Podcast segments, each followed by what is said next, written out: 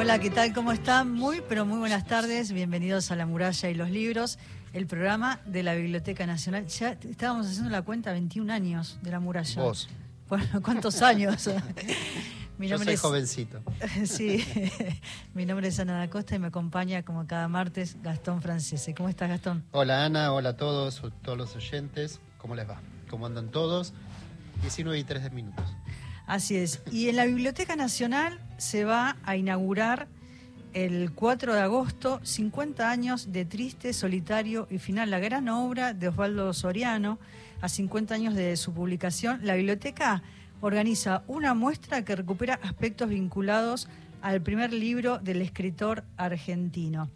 Eh, saludamos a Cristian Blanco en la coordinación de aire, que me, olvidé de saludar a todos. todo el equipo. ¿eh? Cristian Blanco en la, coordinación.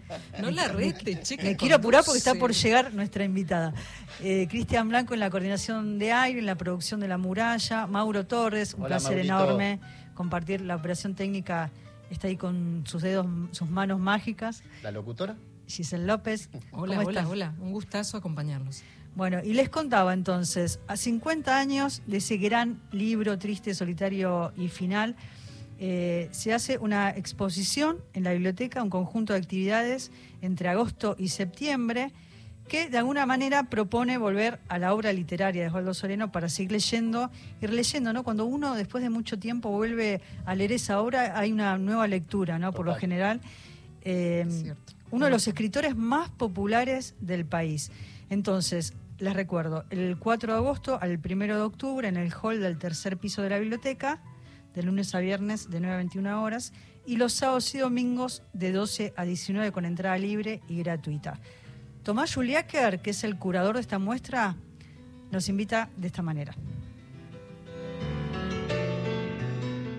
Mi nombre es Tomás Juliáquer, soy trabajador de la Dirección de Investigaciones de la Biblioteca Nacional y estoy a cargo de de la exposición y la serie de actividades que la biblioteca organiza en el marco de, los 50 años de la primera edición de el primer libro de Osvaldo Soriano, Triste, Solitario y Final, que tiene la particularidad de, ser una novela de aventuras, podemos decir, que toma como sus principales protagonistas personajes eh, más vinculados o parte de la cultura eh, norteamericana, digamos, precisamente de Estados Unidos.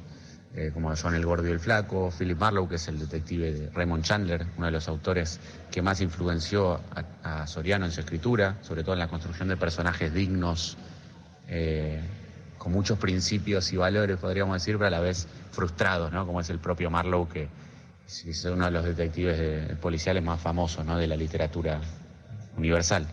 Y mm, también en ese marco, lo que la exposición va a mostrar es eh, la primera edición, otras ediciones, por ejemplo la traducción al francés con el prólogo de Julio Cortázar, eh, también recortes periodísticos que Soriano hacía en la opinión previa a la publicación de la novela sobre el gordo y el flaco, sobre el propio Chandler, sobre John Wayne y Charles Chaplin, que son los personajes de la novela. Y por otra parte, esto se va a inaugurar el viernes 4 de agosto a las 18.30 horas con la proyección de la película más interesante que se ha hecho sobre la obra de Soriano, que es No Abramos en Olvido, el segundo libro de Soriano, y tenemos el orgullo de recibir para presentar la película a Héctor Olivera, que es el director de, No Habrá Pegas ni Olvido y un emblema del cine nacional. Así que les invitamos a, a ser parte, todo como siempre, con entrada libre y gratuita en la biblioteca. Ahí lo escuchábamos a Tomás Juliáquer, el curador de la muestra 50 años de Triste, Solitario y Final. No se pierdan esta muestra. Y vamos con las vías de comunicación. Ya llegó nuestra invitada, invitada, amiga, una queridísima amiga escritora que vive en Francia, que cada vez que viene a, la Argentina aprovechamos para, para, charlar con ella. Siempre hay un libro, siempre hay un motivo para hablar de literatura. Bienvenida entonces y nosotros ya te estamos invitando a todos los oyentes de este programa que va a todo el país, La muralla y los libros, a que nos escriban por WhatsApp o a través del contestador de la radio quiero participar del sorteo, ahora les digo el libro, pero recuerden, las vías de comunicación, WhatsApp 113 870 7485, nombre y apellido completos, DNI, un teléfono si querés dejarnos bienvenido sea, algún detalle que nos quieras decir desde dónde nos escribís, cuándo escuchás y demás. Pero sobre todo eso, los datos tuyos en el WhatsApp 113-870-7485 y lo mismo al contestador de voz 0810 222 0870. Nombre, apellido, DNI. El libro que hoy regalamos es de Ariana Harvix. El ruido de una época. La editorial Marciana. Los detalles y la riqueza y la abundancia de esto con nuestra invitada. Hola Ari, un placer enorme, qué alegría. Hello. Hello. ¿Cómo andamos? ¿Qué tal? Venías ahí sorteando el tránsito, River, Collos. todo eso. Y vamos a hablar del, del- qué alegría de tenerte acá. Siempre hemos, eh, las últimas veces charlamos vos estando en Francia y te llamamos desde el programa. Eh, la- me acuerdo de la última vez hablamos de desertar. Sí, lo recuerdo. Perfecto. y estamos presentando ahora el ruido de una época que lo fuimos a buscar ahí a la Feria del Libro de Edi- Editorial Marciana. Y me gusta eh, pensar en este libro porque mm, justamente hay un- una forma de, edición diferente, eh, pensando en el ruido de, una época y pensando en esta época, porque fueron los editores, ¿no? Eh, los que fueron a buscar y proponerte la idea de este libro a través de, los tweets que vos fuiste publicando, siempre generando eh, como esa contracultura, ¿no? Con, con los temas que fuiste proponiendo siempre en Twitter y abriendo muchos, muchas aristas de debate. Me interesa pensarlo desde ahí porque también se genera eh, el, el ruido de esta época para pensar en escritores, en editoriales, en, lectores. Sí, sí. Siempre esta mesa tan llena de apuntes, de notas, de notas al pie, de anexos, de documentos, de citas, de libros. Eh, sí, por supuesto. Sí, había muchos editores o personas que, le- que me sugerían eh, de diferentes ámbitos de, culturales y países hacer algo con los tweets y, y bueno, finalmente hicimos este pacto amistoso que es editar un Y no te- libro, sobre todo una editorial independiente, lo hicimos con Marciana. eh, aunque mi casa también sigue siendo Mar Dulce, pero bueno, ahora Marciana hizo ese trabajo conjunto, lo hicieron eh, los editores, Manuel y Denis y, y yo también, de, de juntar toda esa, esa, sí, esos tweets, pero también esas- esos artículos, citas, notas. Había muchísimo material, o sea que había que hacer un trabajo de, de síntesis, porque si no. Y bueno, acá está, ¿no? Un poco una radiografía del ruido que fui, que produce la época y que fui produciendo humildemente yo pensando la época, ¿no? Como un ruido doble. La estructura me llamó la atención y me gustó mucho, más cercano al aforismo en la primera parte, más cercano al, ensayo en en la segunda. En una, la primera parte más personal, en la otra ya compartida, hasta incluso la pluma. Y también que además de ser un libro, es también una nota de apunte, fotografías. Vos estuviste buscando algo que había en la fotografía que no Sí, llegábamos a que ver. decíamos que no la veíamos. Pero me interesa manejar también esos restos.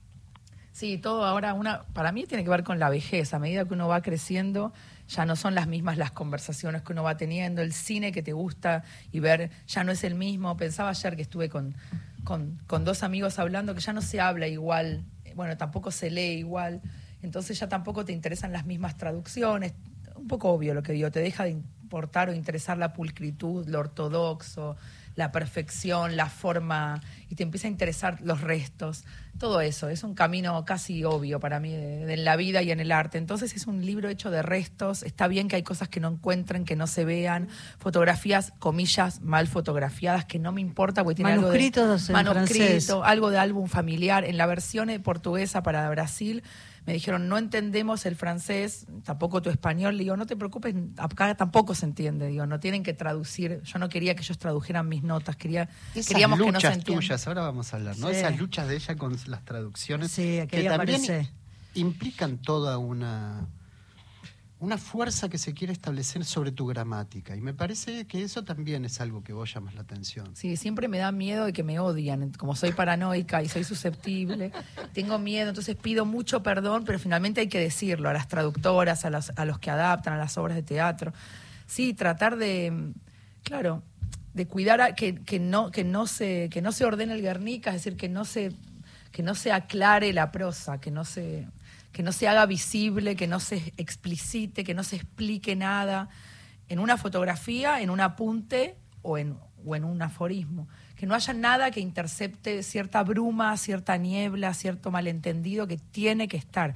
En el libro que tenemos acá, Desertar, con Micael Gómez Gutard, editado por Mar Dulce, está todo el tiempo esa discusión. No, incluso vos ahí, por eso lo quería, quería hacer ahí una, una relación entre un libro y el otro, porque, bueno, en realidad toda la obra tuya está conectada y de alguna forma aparece en este último libro también, en El ruido de una época. Hablabas de la traducción y vos ahí planteás en El ruido de una época el tema de la traductura ideal, ¿no? Eh, pensar una traducción ideal que te propuso la editora, incluso con determinada personalidad.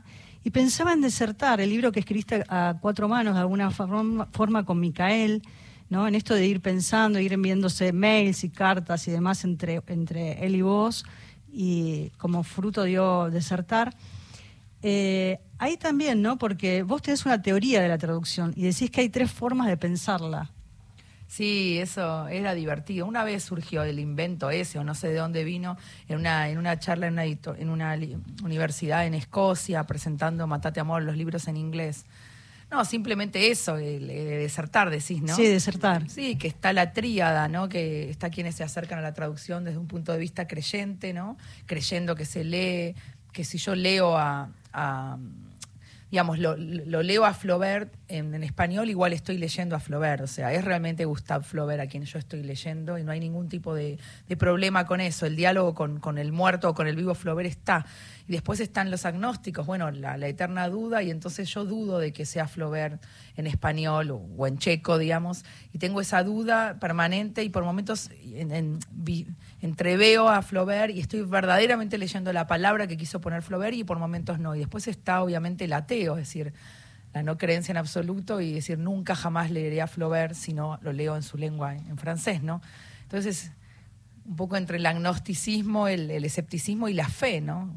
Leer una traducción es un acto de fe, ya lo sabemos. Leer es un acto de leer fe. es un acto de fe. Pero leer una traducción es como una fe doble, ¿no? Doblegarse la fe. Es un doble acto de fe, es un salto de fe leer una traducción y también lo es ver una adaptación en el teatro, en el cine. Todos me dicen y me peleo, bueno, no es tu obra. Por supuesto que no es mi obra, por supuesto que Son lenguajes, lenguajes propios. Es otra cosa, pero igual es un acto de fe, porque uno también quiere ver, se digo precoz, por ejemplo, que la voy a ir a ver el jueves, obviamente que es mi, es mi, la obra del teatral, no es mi libro, pero también es mi libro. Entonces ahí hay un acto de fe de verlo, el libro también en la obra. ¿no? Sí, hablabas recién de, del cine, del teatro, y la productora Scorsese compró los derechos de Matate Amor y también de las otras dos novelas, ¿no? que forman la trilogía, La del Mental y Precoz. También ahí también se genera eh, un nuevo formato, ¿no? como un nuevo lenguaje, te decía recién, porque no es tu obra literaria, es una nueva obra a partir de, las novelas que vos escribiste. Sí, me muero de ganas de que me manden ya. Está la huelga ahora, se intercepta siempre. los guionistas. Claro. uno queda re. Claro, siempre, bueno, es la tensión. La, las coordenadas siempre son de tensión. Yo lo que más quiero en el mundo es que hagan la película, pero comprendo el reclamo político. Pero bueno, siempre las vidas están cruzadas por las, las revoluciones, los problemas políticos y bueno, lo individual y lo universal, ¿no? Entonces yo adhiero a la causa de ellos, pero yo quiero que hagan la película. Está todo parado, absolutamente. Pero hay un pueblito ahí en Mississippi esperando a que, a que filmen, ¿no? Me parece un delirio una adaptación, porque Matate Amor fue un, un delirio propio, una especie de alucinación literaria, y ese viaje alucinatorio literario otro lo reinventó en una adaptación. Estamos hablando con Ariana Harwitz, estamos hablando del ruido de una época, pero también de su obra aprovechamos. Aclaro también que el, Colón también va, a tener presencia de Ariana Harwitz la próximo, el próximo año, ¿no? Sí, la temporada lo van a anunciar cuando anuncian, después de las elecciones y fin de año en diciembre, cuando anuncian la temporada 2024, van a hacer el anuncio de Demencia, Demencia, Dementia, escrito en francés. Eh, ópera de cámara para la sala grande, para la temporada 2024. Eh, fecha de estreno exacta no la tenemos. Con, dirección, con, el compositor es Oscar Strasnoy, somos tres argentinos, y Mariano Pensotti es el director. Vamos, no sé quién es el, director de la orquesta, ¿no? Eh, director musical. Y bueno, yo hago el libreto, así que recién pasé por el Colón y le tiré unos besos. qué lindo, ¿no? Pensar, sí, eh, también que te genera vos desde, desde la escritura, ¿no? Porque vos tenés una formación cinematográfica, estudiaste en la, Escuela de Cine estudiaste guion y también ahí una propia búsqueda o no, o dejás que en, el caso de los guiones eh, tenés como una actitud más de, de despojo, digamos, que el otro haga te pregunto por la trilogía que, va a ser Scorsese. Y Scorsese no sé si va a ser las tres, compraron las tres, pero seguramente en principio una, ¿no? Después de ver si, qué sucede después. Vamos por las tres, dale. Vamos por las tres, Martín. No, porque además se hizo en teatro Matate de Amor con Erika Rivas, con la dirección de Marilú Marini ahí en Santos 4040, donde está ahora, Precoz. Sí, y está, la del mental también está. En área 623 en San También está, exacto. Con Carmen, con Claudia Cantero y Ingrid Pelicori. Sí, sí, la vi. Eh, dirigida por Valiero. Acá hay oyentes que ya escriben para el sorteo que dicen, justo hoy saqué entradas para ver Precoz. Quiero el libro de Ariana, dice Mariela, que ya está agendada como un montón de los oyentes que ya están participando del sorteo del libro de hoy. Quiero hablar de escritura y deseo que aparece en El ruido de una época, que es el libro que estamos sorteando entre todos los oyentes del país. Ahora empiezan a escribir. Aprovecho antes del sorteo. Eh, y escribís, para que pertenezca a su época, una novela tiene sobre todo que no ser de su época, no escribir, sino buscar el deseo de la escritura, la búsqueda de ese, de ese deseo, ya no es un procedimiento literario, ¿no? Y, y después escribís en otro momento, estoy en Francia, pero no estoy en Francia. Escribir es poder captar eso que mientras es, ya no es. Y lo vinculo con otros dos momentos también. Uno, por un lado, recién hablábamos del teatro, y también en la escena teatral, ¿no? Esa convención del teatro que nos dice algo, que no nos muestra. Y por otro lado, me acuerdo la obra de Mauricio Cartún con la viscómica, ese perro Berganza que, que, nos, que nos cuenta nos relata en el escenario cosas que no vemos, pero lo creemos. Es para el lector, para el que está ahí mirando la obra. Y también lo haces, haces una relación con Picasso, porque decís, él dice, eh, no el árbol que existe, sino el árbol que veo, pinta, ¿no?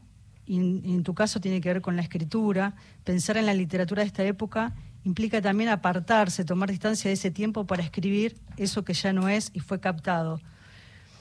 Y también citas a, Clarice Lispector que dijo, escribir es hacer decir eh, a la palabra lo que la palabra no es. Entonces pienso en esta, en esta relación entre escritura y deseo con lo que el escritor, en este caso, o en tu caso como escritora, escribir aquello que a la vez toma distancia del tiempo, de una época, y escribe aquello que, que no ve. Adhiero a todo lo que dijiste, o sea, adhiero a, sí, siempre bueno, respecto a la época respecto a la obra. Respecto a la época, lo, volví a escribir ayer y lo escribiría mil veces más. En general esto, ¿no? un autor cuanto más representa su época, finalmente cuando la historia lo elige como un autor, un escritor, un poeta, un pintor que ha podido cristalizar una época, que la ha representado en, en toda su complejidad, en general no es el autor, hay casos, ¿no? Pero que ha tenido más eh, éxito y que se ha acoplado mejor a esa época, que ha hablado la lengua de esa época, que ha estado como en sintonía perfecta con esa época. En general siempre hay un malestar, un enojo, una disidencia, una distancia con esa época todos irremediablemente pertenecemos a nuestra época, pero digo, la posición que tomamos. Y, finalmente la, historia del arte elige autores que en su época han sido rechazados, han sido discutidos, han sido relegados, tomados como parias. Entonces hay un montón de ejemplos, acá puse, hice un tuit ayer, pero hay tantos ejemplos de, escritores, y decía Courbet, Modigliani, Diderot, Hugo, Orwell, un montón, ¿no? De, en su momento eran denostados porque se adelantaban o se atrasaban, ¿no? En general el autor tiene eso. Estamos hablando con Ariana Horowitz. Iba a hacer otra pregunta, pero me, trajiste a esto. Eh, el anticristo eh, de Nietzsche, él se sabe, se sabe póstumo. Es decir, él sabe que los lectores, él está escribiendo para un lector futuro. Y esto me parece... Claro, la filosofía es eso también. Eh, me parece que está muy bueno. Siempre cuando eh, eh, me encuentro con tu libro y esta estructura de, aforismo y lo que tratás y trabajás, me parece que está muy bien elegido el modo y aparte tiene algo de musical. Parece, parece golpes musicales en algún punto estos aforismos. Eso me pareció muy interesante también. Y por último, sí me gustaría hablar de algo que vos marcás y me parece muy interesante, sobre todo en esta época, que es eh, el mercado literario y cómo el mercado literario produce efectos en los autores y en los libros que se convierten en mercancía. Y ahí ya tenemos toda una complejidad que abarca todo este libro. Claro, sí. Bueno, lo que, lo que te quería decir antes es que hay un equívoco. Eso digo, que cuando yo voy a ver una obra de teatro, una película, que me habla muy frontal a la época, que es lo que veo la mayoría de lo que ofrece el mercado, después siempre están las obras que disienten.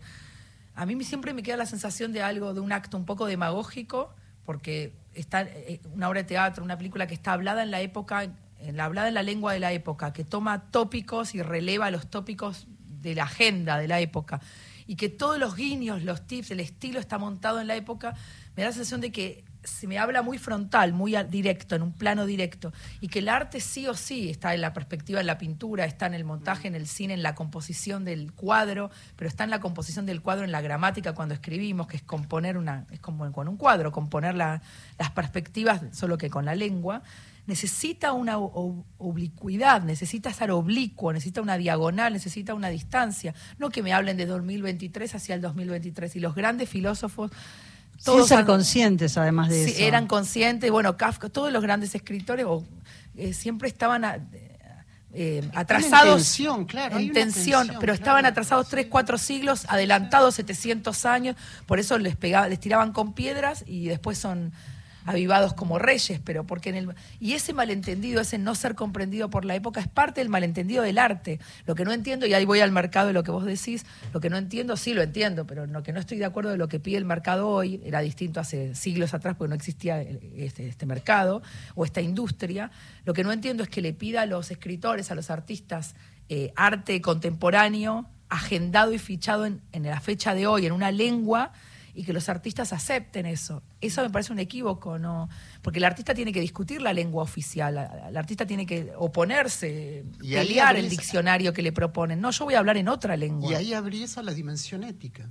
¿Qué, es artista. ¿Qué es lo que hace el artista con esa época? Y las leyes del mercado, ¿no? Porque muchas veces eh, hablaste de eso en Twitter, ¿no? Aquel que está escribiendo, el escritor que se siente a escribir de acuerdo a los temas que sabe que se venden en el momento, ¿no? Incluso lo, eh, está mencionado en el ruido de una época este editor que está tomando copas de más, ¿no? Y dice, bueno, este es como el momento de escribir sobre feminismo o literatura latinoamericana, mujeres, porque es el momento de la venta. Claro, al revés, exacto, sí.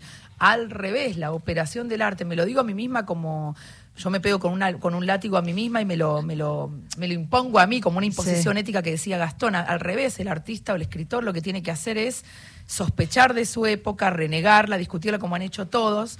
Y, por supuesto abrazar otras causas, abrazar otras épocas, hablar para un lector que no nació, es muy nietzscheano, pero hablar para un lector imaginario afantasmado, que ya murió, que no nació, y bueno, bancátela si no te entiende la lectora que vos quisieras que compre 50 libros, porque es lindo que te compren tus libros, y que te, todos te quieran, pero bancátela que la lectora de ahora, por ahí se pelee un poco con vos, no digo que te odie, pero que no te quiera del todo y que le moleste como hablas, pero la causa del arte es otra, ¿no? Es en otra visión.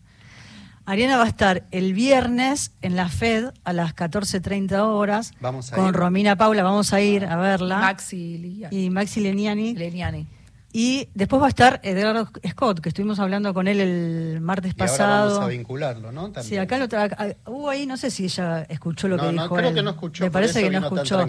Y voy a firmar libros, firmar libros a las tres y media, que siempre está un momento re lindo. no por la firma, pero por el, encuentro, ¿no? Qué lindo. Bueno, en la FED, ahí en Avenida Corrientes. Ahora vamos a ver bien la dirección de la, FED, eh, con entrada libre y gratuita. Mientras uno está ahí haciendo la fila para poder entrar, van a estar regalando libros sobre la traición, de varios autores, van a dar café, ¿qué más querés? Whisky, ¿qué más van a dar? ¿Qué, más querés? ¿Qué más, querés? ¿Qué más querés? Bueno, eh, Scott ahí dijo que tu libro salió primero. Perdón, Avenida Corrientes 6271. Avenida Corrientes 6271. Bueno, vamos a ir a la música, sí, que el ruido de una época habla mucho de la música. Eh, hay muchos clásicos también. Y Ariana dice, escribir es ante todo una operación temporal, como la música. Hay mucha eh, relación con la música y también con el piano, ya vamos a hablar de eso, pero vamos a, la música ahora. Así es, unos instantes para escuchar este preludio y fuga número 2 en do menor de Johann Sebastian Bach.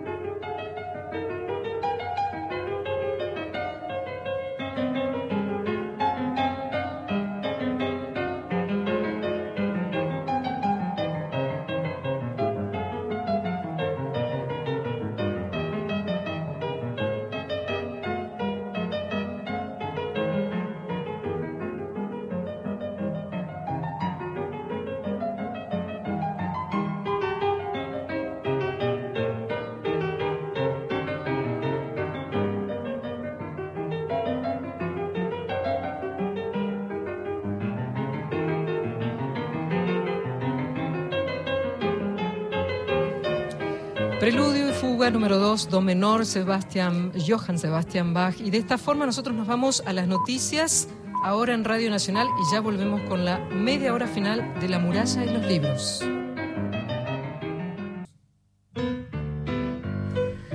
Quisiera tener una hora más Sí, para hablar con 20 Ariana el Vamos a ir así. Estamos con Ariana Harwitz hablando del ruido de una época. Tiramos ahí la idea de la música Sí. y ella dice, para escribir hay que vivir, lanzarse a la vida para después lanzarse a escribir, olvidando la vida, un poco lo que estábamos hablando antes.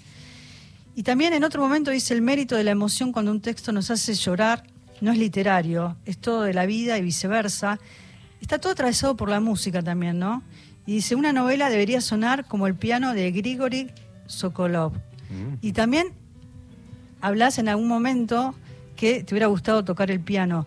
¿Cuál es el vínculo entre, entre la música? Porque también la música está atravesada también por las palabras. Sí, es un libro muy musical y lo será cada vez más. Cada vez más se va a convertir en un, en un instrumento musical este libro. En una próxima edición va a tener una correspondencia con un traductor hablando de música. Y sí, en, en uno de los eh, aforismos o de fragmentos del ruido de una época dice ¿no? que eh, Simón Leys cuenta que mientras Glenn Gould luchaba con una interpretación, la mujer que limpiaba en la sala encendió la aspiradora cerca del piano y Gould se da cuenta de que al no escuchar nada, nada se interponía entre él y la música y le rogó de rodillas a la, lo de rodillas lo agrego yo, a la mujer que limpiaba que no apagara nunca más la aspiradora, ¿no? Más allá del nivel de, de locura y de, de- de demencia genial de Gould, eh, me parece que da, y ahí digo yo, ¿no? Así pudo formar una tener una forma superior de música al no escuchar lo que él estaba tocando. Entonces yo pensaba, ¿qué pasaría en la escritura, el equivalente, ¿no? Si pudiéramos escribir sin escuchar nuestras palabras, ¿no? O sea, si pudiera leerlas sin escucharlas o pensándolas desde otro significado. O sea, si- siempre se trata cuando se escribe de pensar qué está interfiriendo, y eso es propio de la música y de la, de la traducción, ¿qué interfiere en mi escritura mientras escribo? Otras palabras, otros idiomas, otras lenguas, qué ruidos de otras artes se cuelan, qué ruido se forma para escribir, ¿no? Es Ariana Harwitz la que está hablando, estamos hablando del ruido de una época, hablamos de restos, de ruidos, y vamos al silencio también, porque esto también me interesa. Ya que hablamos de música, el silencio también forma parte y en las De propias palabras también sí. necesitan... Decís, mm, antes de escribir, para mí todo es destrucción. Cualquier palabra me resulta caduca. Las palabras se me deshacen en la lengua como hongos podridos. La carta de Lord Shandon a, a Bacon es, ¿no? Que está citando, me parece. Sí, Casi seguro. Que es una belleza. Es alguien que se da cuenta que el lenguaje ya no le alcanza para nombrar. Es muy interesante que lo cites. Las palabras por fuera de la escritura están lobot- lobotomizadas. Pero al escribir se rehace el lenguaje, se reconfigura, renace. Esta es la idea que me interesa. ¿Cómo recrear, en el sentido de crear de, nuevo, con el lenguaje, con las palabras, este trabajo que haces, Ariana? Sí, bueno, ya sabemos, es una larga tradición, nos llevaría cinco seminarios pensar el silencio alrededor del arte, porque sabemos toda la tradición que hay en los escritores que han dicho no, no, no escribo más, eso también sería lindo para un ensayo, ¿no? Sí. Desde que dejaron de escribir hasta que se suicidaron, como el no escribo más y César Pavese, entre tantos suicidados, no escribo más Alfonsina Storni, no escribo más Pizarnik, etcétera, o no escribo más eh, Philip Roth, eh, allá de grande, antes de morir, no escribo más, ni una. O también el no hablo más, no escribo más, silencio de Wittgenstein, o sea, toda la, la tradición del Tremendo. silencio, tremendo. la escritura como y el, el silencio como corte, a veces como entrar yo a veces a un campanario o a un monasterio, yo vivo cerca de monasterios, vivo cerca de iglesias del siglo XII, XI, todas quemadas, siempre entras y hay como un eco que a veces se parece al, al, se- al so- al silencio, ¿no? Y, eh, y siempre también los, los deportados, las víctimas de los campos, siempre en los, por ejemplo, los diarios de los guetos de Varsovia, donde sea, había un, un deportado una, que había escrito no más palabras, no más palabras, no más palabras. O sea, es- esa siempre la escritura linda o el arte en general, con esa, esa tentación de no hablar nunca más, de no escribir nunca más. También y la de no. necesidad de otro lenguaje, Celan, por Sí. ejemplo. ¿Qué, qué, qué- cosa es el Claro, en, en el sentido de, a veces uno cree que no alcanza, después Sí. de la Shoah, cómo escribir, Sí, decía. Adorno, Esa- aparece Celan. Sí, siempre ese hartazgo, esa idea de, ¿qué hago? Celán, escribo en la lengua del, del enemigo, del, del victimario, del, del asesino, del criminal de mis padres, o me paso a otra lengua, la lengua de los... Sí, por eso es como que el arte siempre está en tensión, para los pintores debe ser igual, nunca más pinto, no quiero nada ni figurativo, ni abstracto, ni simbólico, nunca más un color, esa especie de hartazgo de, de la forma. Eh, o también los, los, artistas que se retiran, ¿no? Y se van como, y desaparecen de la escena. Eh, sí, eso eh, está siempre en tensión. Y lo que decías que citaste antes de Clarice Lispector, escribir es hacer decir a la palabra lo que la palabra no es. Me gusta esa pausa, a la palabra lo que la palabra no es. Escribir no es hacer decir a las palabras lo que las palabras son, y ahí vuelvo a la lengua de la época. Bueno, dale, hablemos la lengua de la época. Yo te puedo. Eso ya está dado, ya somos hablados por la lengua de la época, eso salió. Eso, somos hablados. claro, somos hablados, sí. somos pensados. No decimos nada si decimos lo que tenemos que decir. Hacer decir a la palabra lo que la palabra no es, es un acto de resistencia, porque obligás a la palabra a hacer otra cosa que lo que es. Eso es escribir para mí. Por eso digo que antes de escribir no lo invento yo, no hay nada. No es que tenga un diccionario antes de escribir, mesa, silla, no hay nada. Hay que reconfigurar todo, hay que empezar de nuevo, hay que... Esa, eso es escribir, por eso es tan difícil escribir. Y hablando de escribir, escribís, escribir es un ejercicio de paranoia extrema de lo que hay que ver eh, lo, voy a, lo, voy a, leer bien porque tengo acá todos los apuntes y ni yo me entiendo. Escribir es un ejercicio de paranoia extrema en el que hay que ver los enemigos de todos los bandos, ¿no? Y, y también decís de dónde sale la belleza del horror, la escritura como herramienta para sublimar el horror, y también escribís eh, eh, a un riesgo de ser cancelados, ¿no? Porque eso también habla, habla mucho el ruido de una época, de la cancelación. Vivimos la época de la negación y la citás también en algún momento a Pizarnik, que recién hablábamos de ella. Pizarnik, eh, al contar el horror absoluto, no, no pierde la, la, piedad humana. Y también lo pensé en, relacionado con, con Degenerado. Ahí yo ¿no? también, después te sí. voy a pillar. Aparece ahí en varios momentos, mm. me hizo pensar en, en, tu, en tu novela Degenerado, ¿no? Esto de, de dónde sale la belleza del horror, y pienso también de esa forma cómo contar el horror, ¿no? De qué manera también la escritura eh, termina sublimando ese horror. Claro, sí, sí, sí, también todos los debates. Yo estudié un poco artes en la UBA, después me fui pasando y mudando. Es una eterna mudanza del aprendizaje, la educación, la educación eh, académica, la educación sentimental de uno, pero me, estudié artes y siempre fascinada por eso, ¿no? Eh, pero vos que me estabas diciendo. No, que también el, el horror, a veces claro, ante eso. el horror. ¿Qué busca el, el, arte? el, el, horror, exactamente. ¿Qué busca el arte? Y busca eso, estaba pensando, como fin, ¿no? Porque cada siglo tuvo su paradigma, a eso me refería con Artes de la UBA, ahí conecté. Sí. Que no, esto de decir, bueno, eso, lo de Adorno, la, el límite antropológico, el corte antropológico, no fue solo un corte cultural o. Porque también, perdóname, porque hablas también del pasaje al acto, ¿no? O sea, la, la palabra, la escritura, como ese pasaje al acto, de querer contar el horror y sublimarlo a través de la palabra. Claro. ¿Qué contamos? El horror, contamos la belleza. ¿Cuál es el. ¿Para qué es el arte, no? ¿Cuál, bueno, el arte no es para nada, ¿no? Pero. Claro, se confunde hoy eh, la operación misma del arte, ese es el problema. No sé por qué se apega tanto, se pretende apegarse tanto, sobre todo las artes narrativas, el cine, la literatura, quizás se la deja un poco más libre, un poco más a la, a la música, pues se la pretende más conceptual, entonces se la liga menos a la moral y a la realidad, que es falso, ¿no? Pero la música también cuenta.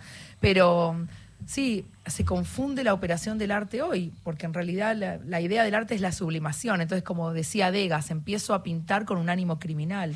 Cuando empiezo a escribir, dice Cartets, el mundo se transforma en mi enemigo. La operación de escribir, que, decía, eh, que lo decía Margarit Duras, escribir es un acto de absoluta violencia, es un acto destructor, como, como alcoholizarse, que ya, como su alcoholismo y su decadencia en el alcoholismo. Entonces hoy se pretende, no sé si es como lavar la imagen del arte, como sacarle esa condición criminal al arte, que, que la tenía eh, Marqués de Sade, pero la tenían todos los poetas. El arte es una operación muy violenta, sumamente destructora, eso como digo, que tiene en, las, en, la, en la mira al, al, mundo como enemigo. De ahí salen las mejores obras angelicales, bellas, clásicas, equilibradas, pero de ese, de ese ánimo destructor, ¿no? de ese odio. Pero hoy pareciera como si el odio fuera impugnado en el arte, ¿no? Como si las buenas causas que se presente sostener también tienen que ser formar parte del arte. Bueno, vos hablas de la cancelación también, ¿no? Sí, sí, sí, sí. Que es un tema complicado. De los temas que no, de los temas que incluso vos habías escrito un tuit que te lo censuraron, ¿no? Con Matate Amor. Sí, siempre están los algoritmos que te van detectando como nuevas formas de, lectura censora, de, lectura que impugna. Siempre están los algoritmos de cosas que no se pueden decir, o siempre hay que saltearse palabras o escribirlas con digamos, salteándote letras, poniendo puntos para esquivar la palabra suicidio, matate. La palabra degenerado también es impugnada o, rechazada en Twitter, justo los nombres de la... De, la, de, tu novela, la, incomodidad de una época. Ahí está, pero yo lo, uní ahí. Eh, eh, está, muy buena esta idea que vos decís que la escritura nunca es autobiográfica y estamos de acuerdo, está, está genial. Pero me parece como que tus obras, a ver, ¿cómo lo puedo decir? Tuviste que resistir mucho, comas, palabras, cuando tenías que traducir, porque eh, eh, yo recuerdo, no sé, por ejemplo, en Degenerado tuviste problemas como para que se puedan eh,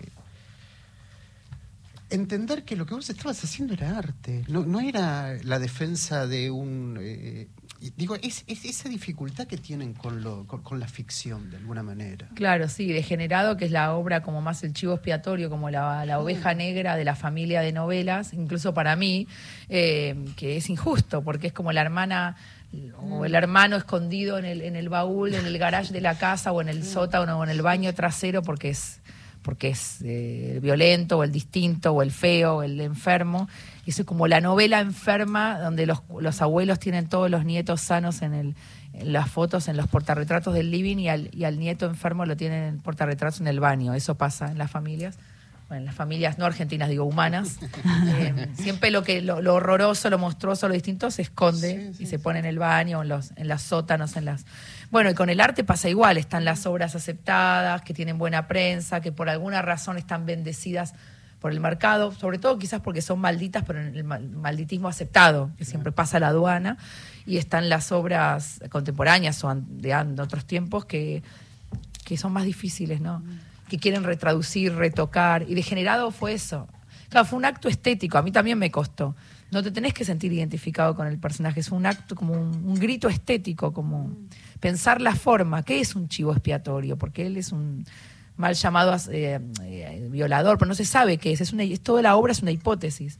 No es, sigue la tradición de las novelas de, juicio, de subterráneo, como eh, apuntes o memorias del, subsuelo de Dostoyevsky, como el Kafka, el, proceso, como las novelas de juicios, grandes novelas estoy citando, pero muy Thomas Berger, ¿no? Como, y eso, eso es un tipo que es acusado de un crimen, pero nadie sabe si lo hizo pero queda cómodo que fuera él. Y él dice, yo me hago cargo de tener cara de criminal y comportamientos criminales, de ser un desecho, de ser un fracasado, pero y ustedes, y, marca la complicidad posible del pueblo, ¿no? Pasa todo el tiempo eso en los pueblos. Estamos conversando con Ariana Harwix, va a estar en la FED el viernes a las dos y media de la tarde. Eh, va a estar firmando libros. En la FED están las dos editoriales. Está en Mar Dulce, donde está casi toda la, obra de Ariana, que están las tres novelas. Degenerado está en Anagrama. Anagrama. No va a estar acá en la FED. Pero sí las tres novelas y el libro que escribiste, eh, Desertar, junto a, a Micael Gómez Ujart. Y también eh, va a estar en la editorial Marciana con el ruido de una época, así que para aquellos estamos haciendo el sorteo, llegan mensajes. Sí, Adrián de Saavedra dice bienvenido, ya estás participando. Soy Adrián, siempre atento a la muralla, me encantaría participar por el libro, muchas gracias. Después también Matilde Lucía Isabel Hidalgo, eh, hola gente linda, soy Matilde, estoy en San Andrés, me gustaría leer ese libro de Ariana, participa del sorteo. Lucía de Parque Chas, gracias por acercarnos a los libros. Soy Lucía, quiero participar por el libro, que tengan un excelente día. Eh, después hay otro oyente, eh, Néstor Einstein desde Olavarría. Felicito al equipo y a la autora por la conversación. Qué valentía escribir para un lector que quizás todavía no nació. Es un gusto que haya conversaciones con profundidad, siempre con humildad, es que están hablando de creatividad el inconsciente, y yo creo que hay cosas que van más allá de las palabras, y la autora habla del hacer. El bien y el mal pueden estar en cada uno, dice este oyente que también está participando y así muchísimos más. Qué lindo. Bueno, sigan llamando, quedan unos minutos más para participar. Y en un momento hablamos de la fe y vos escribís la fe en la obra, lo que cuenta es la fe en la obra, no la recepción de la época. También hablas de los personajes, pensar moralmente a los personajes, y acá hay una relación con la música, es como si Beethoven hubiera censurado una nota de su sonata por exceso de sensualidad. Y también hablas de otro tema que tiene que ver con género y escritura, ¿no? Cómo vaciar el lenguaje de violencia. Decís que es imposible y planteás que hay una reconversión forzosa en la literatura, ¿no? Eh, en un coloquio contás que, y esto es, es en esta época, ¿no? Sigue sucediendo. En un coloquio, diez veces le dijimos a la moderadora que el escritor hombre no se sentía hombre al escribir y que yo no me sentía específicamente mujer al escribir, pero insistió, ¿no? Y en otro momento decís ni hombre, ni mujer, ni tercer sexo, ¿no? Pensar en la escritura más allá a veces del mercado, del lector, sino sentarse a escribir, ¿no? Esto que, que Margarit Duraz, vos lo, lo mencionás que ella recurre a dos verbos, escribir y escriba. Que, escriba, escribiente, sí.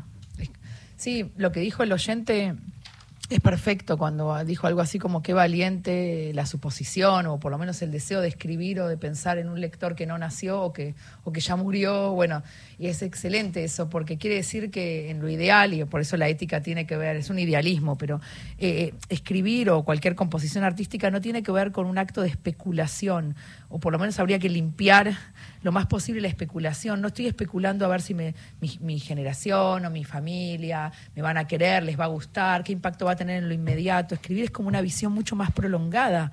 En general las grandes obras han sido gritos que no, eso digo, no han sido entendidos inmediatamente, a veces han quedado catapultados, han quedado obras y han sido descubiertas como tesoros como descubrir una momia. Y eso, escribir es eso, ¿no? Es un salto de fe que no tiene que ver con una especulación momentánea. Y ahí lo uno con lo que decía Ana, perdón, pero me sale la lectura psicoanalítica, que es, nunca estamos a tiempo, siempre estamos un poquito antes, un poquito, nunca ajustamos, nunca hay completud. Que de hecho vos decís, al escritor, el escritor tiene sus contradicciones, no hay que, no hay que leer identidades, nunca es idéntico. No, no, la anti-identidad escribir. Porque si, si, me quedo sostenida en un, en un sujeto, en una identidad que reconozco, no hay un salto. Escribir es ir a la alteridad y a la otredad. Entonces no sé quién soy. En absoluto escribo desde una identidad. Y después me quedé pensando, tenemos que, mm, que pasar al aire un audio, porque está... sí. Porque con eh, Ariana te quedas cinco horas, viste que seguís. Un, un, escritor que vive en Francia, también Diego Mucio, que este viernes va a presentar un libro pero si querés compartimos eso y después yo te quiero preguntar por, por la muerte, porque aparece el tema de la muerte. Fuiste a, a terapia un, una vez, lo contás en El ruido de la época, ¿no? Y, y ese, esa idea de la muerte 24 por 24. Vamos a escucharlo ahora a Diego Mucio, que va a presentar este viernes, no, este jueves, 3 de agosto a las 19 en la sala Augusto Cortázar el libro Nadar bajo tierra, que es un volumen que reúne la obra poética de Mucio es la invitación de él a, la Biblioteca Nacional. Lo escuchamos.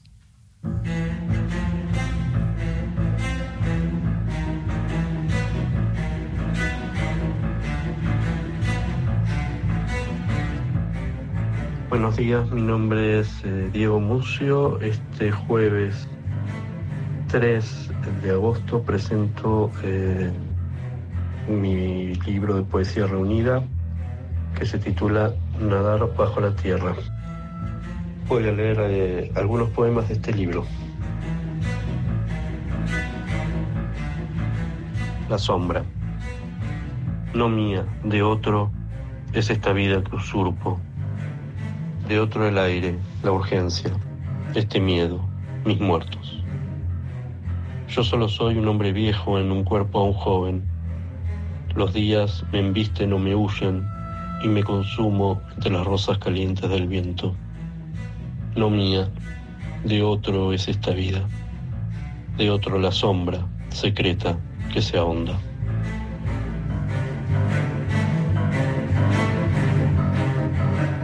Ciervos. Durante la brama de otoño, los jóvenes ciervos luchan entre sí, pero los viejos machos son solitarios como solitarios eran los místicos y mientras unos descienden de las montañas a los bosques y valles para aparearse, los otros se alejan a lugares elevados. La poesía llega a veces con dificultad, muy lentamente. Con la misma lentitud, ascienden los viejos ciervos la montaña, deteniéndose a menudo, inclinando sus largos cuellos hacia la tierra, con tal humildad y sosiego que nadie podría decir si rumian o rezan. Muelle. Apoyadas contra la baranda del muelle, las cañas oscilan empujadas por el viento. Más allá, los pescadores conversan en círculos, fuman. De tanto en tanto observan el movimiento de las líneas hundidas bajo el agua. Sobre una bolsa de nylon muere un enorme pez. El sol lo seca y sus escamas desprenden resplandores dorados, diminutas luces como estrellas. Me inclino junto al pez, lo toco. Los pescadores me miran con desconfianza. Lo toco y yo, al que aún se le consiente respirar sobre este muelle, no me atrevo a preguntar cómo, cómo será morir así, cómo. Lo toco apenas, con la punta de mis dedos, una y otra vez. Los pescadores me observan y el viento pasa.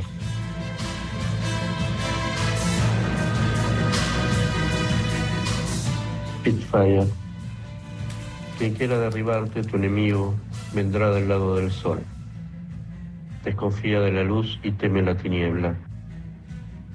Que tus ojos vaguen libres en el cielo, pero que tu corazón sea oscuro y terrible como un gato muerto. Lo más importante se reduce a esto. Debes predecir el advenimiento del relámpago. Solo en ese momento verás lo que te sea dado ver halcones, huracanes, luz de luna, tifones o trompetas de Jericó, que otros usan eufemismos para enaltecer sus máquinas. Guarda secreto el nombre de la tuya. Cuando despegues, no te despidas ni te exhibas al aterrizar. El fuego se somete a la tierra y es tu derecho regresar con él. Lo que destruyas en el aire pertenece al aire. Diego Mucio, este jueves a las 19 en la sala Cortázar de la biblioteca. Y cerramos con Ariana, no falta tiempo siempre para charlar, pero yo quiero cerrar con eso, ¿no? Que contás la única vez que fui a terapia, que hablaste de la muerte, te preguntó si pensabas en la muerte todo el tiempo aún cuando escribís. Me dijiste, pienso 24 sobre 24, eso es, eso es acoso, ¿no? Eh, escribir es, como decía Celine, citas una batalla con la muerte. Sí, totalmente. Fue mi primera lección literaria, filosófica, cuando empecé a escribir, cuando empecé a escribir las primeras líneas de Matate Amor, que era eso que dice Celini y que lo dicen muchos otros en la misma línea, ¿no? Que se escribe con la muerte al lado, se escribe como en la, en la mesa de trabajo, eh, como en un atelier para un pintor, está la muerte, está, es como, y ahí te está mirando, está ahí, es, pero la muerte a todo nivel, ¿no? Cada frase es un es eso, ¿no? Está la muerte al lado y, si, haces concesiones o no, eh, está la posibilidad de que tu literatura también muera. Entonces, esa es la tensión filosófica para escribir, ¿no? Es casi un acto, sí. Me dio mucho miedo cuando descubrí que escribir era eso, pero, pero también me, me llevó a escribir, ¿no? Ya le avisamos a Mariela Rugelman, que fue la ganadora con el DNI 033, que se lleva este libro que hoy sorteamos, El ruido de una época de Ariana Harvitz. Le agradecemos muchísimo a la editorial Marciana que nos dio los libros. No se pierdan la FED, va a estar Ariana Harwitz, es la oportunidad de escucharla, de charlar con ella, que le firme el libro. Ari, gracias, un placer gracias, enorme. amigos, gracias, como siempre. Bueno, y eh, seguramente volveremos a hablar, vos desde Francia, ¿no? O, una vez más acá. Eh, Ariana Harwix pasó por la muralla de los libros, un placer enorme. Nos encontramos el próximo martes a las 19 haciendo la muralla de los libros por el aire de AM870 Radio Nacional.